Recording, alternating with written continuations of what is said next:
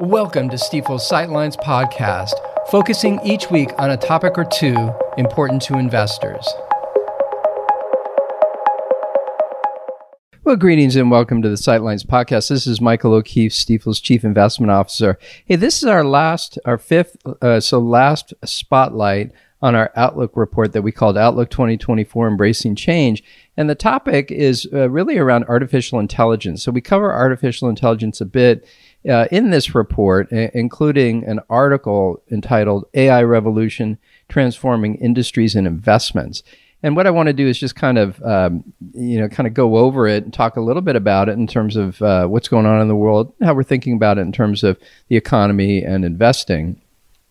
Um, I will invite people to go to stifelinsights.com, Outlook 2024 Embracing Changes. There, a full report, a video, and a replay of our client webinar. Uh, in any way, in any event, let's jump into the artificial intelligence topic. And I guess the first thing I'd mention is that, in, in a lot of ways, we believe that um, that artificial intelligence is really the next trans- t- transformational wave. Uh, in the wake of what have been a number of waves in the past. And so those that kind of in the digital age include the introduction of the computer that changed businesses and uh, and really um, allowed companies to get a lot more efficient in a lot of different ways. Um, then the personal computer, while that helped businesses, it also allowed individuals to essentially pull a, a PC into their home and and essentially uh, use it from there, and and so it really changed our lives as individuals. Uh, now, the internet uh, sort of created that gateway between computers, ultimately connecting all of us. First, I think uh, from computer to computer, and websites were starting to get you know kind of uh, produced and created and made available. But then, of course, the introduction of the iPhone and more broadly the idea of smart mobile phones uh, pushed that connectivity uh, right, right into the palm of our hands. So all this mobile computing power and um, and interconnectedness now sits basically in our hands with uh, mobile computing. And I, I think we all know that with each of those phases, right, each was sort of a wave that really uh, ushered in change and ultimately increased productivity and improvement in lives. And so we think artificial intelligence is the next wave, and it's being talked about that way. Now, when it comes to how businesses conduct themselves, of course, AI has been in place for a long time. Businesses will create teams of specialists to kind of figure out how to use artificial intelligence in the, the things that they do. And, uh, and they'll basically, these specialists develop what are called frameworks and models, and they'll build them, they'll test them, and deploy them. Uh, for the specific use of the business. But with the recent launch of certain kinds of AI tools, some called generative AI tools like ChatGPT. This basically puts the power of artificial intelligence right in, in our hands. You know, again, you can do it on your computer, you can do it on your phone, but it really is just making the use of AI a lot more relatable and effective, both for individuals who are not expert in computing, but also honestly for businesses that otherwise haven't built those specialist teams, right? And so we, just think this wave is just kicking off, but it's starting to really build some momentum. Now, as it relates to the economy and sort of the impact on the economy, uh, we sort of think in terms of three dimensions. The first is the labor market. Um, essentially, think of it as certain functions are going to be transferred from humans to artificial intelligence.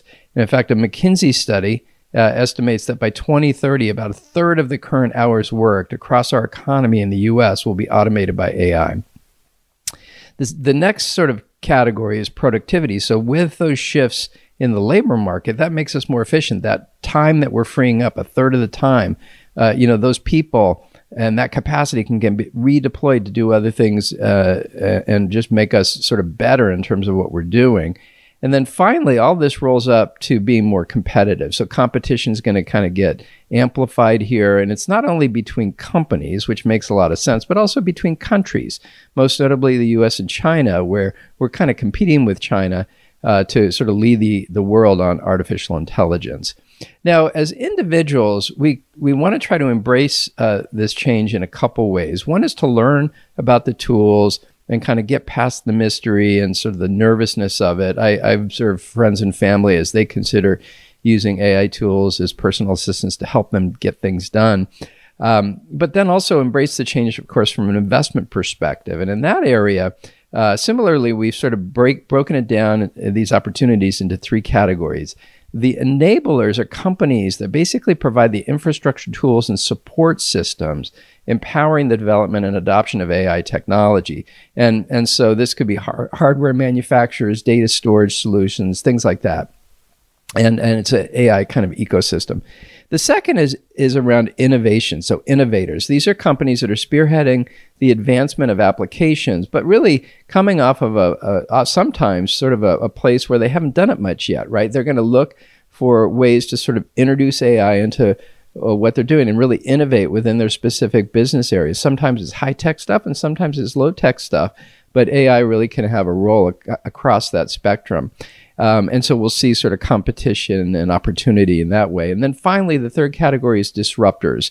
Um, essentially, here we see companies that we know are going to try to create like a real advantage in terms of competition, almost like looking to take over an industry uh, or a sub industry or a specific kind of product offering.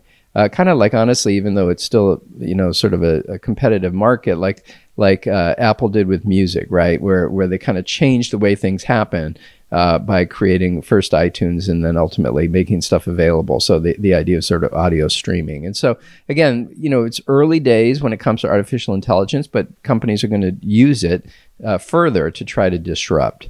Hey, so listen, that's what we wanted to cover in this episode. Thanks so much for listening. Um, and uh, it's early February 2024, so we look forward to seeing you uh, later in the month. Thanks so much.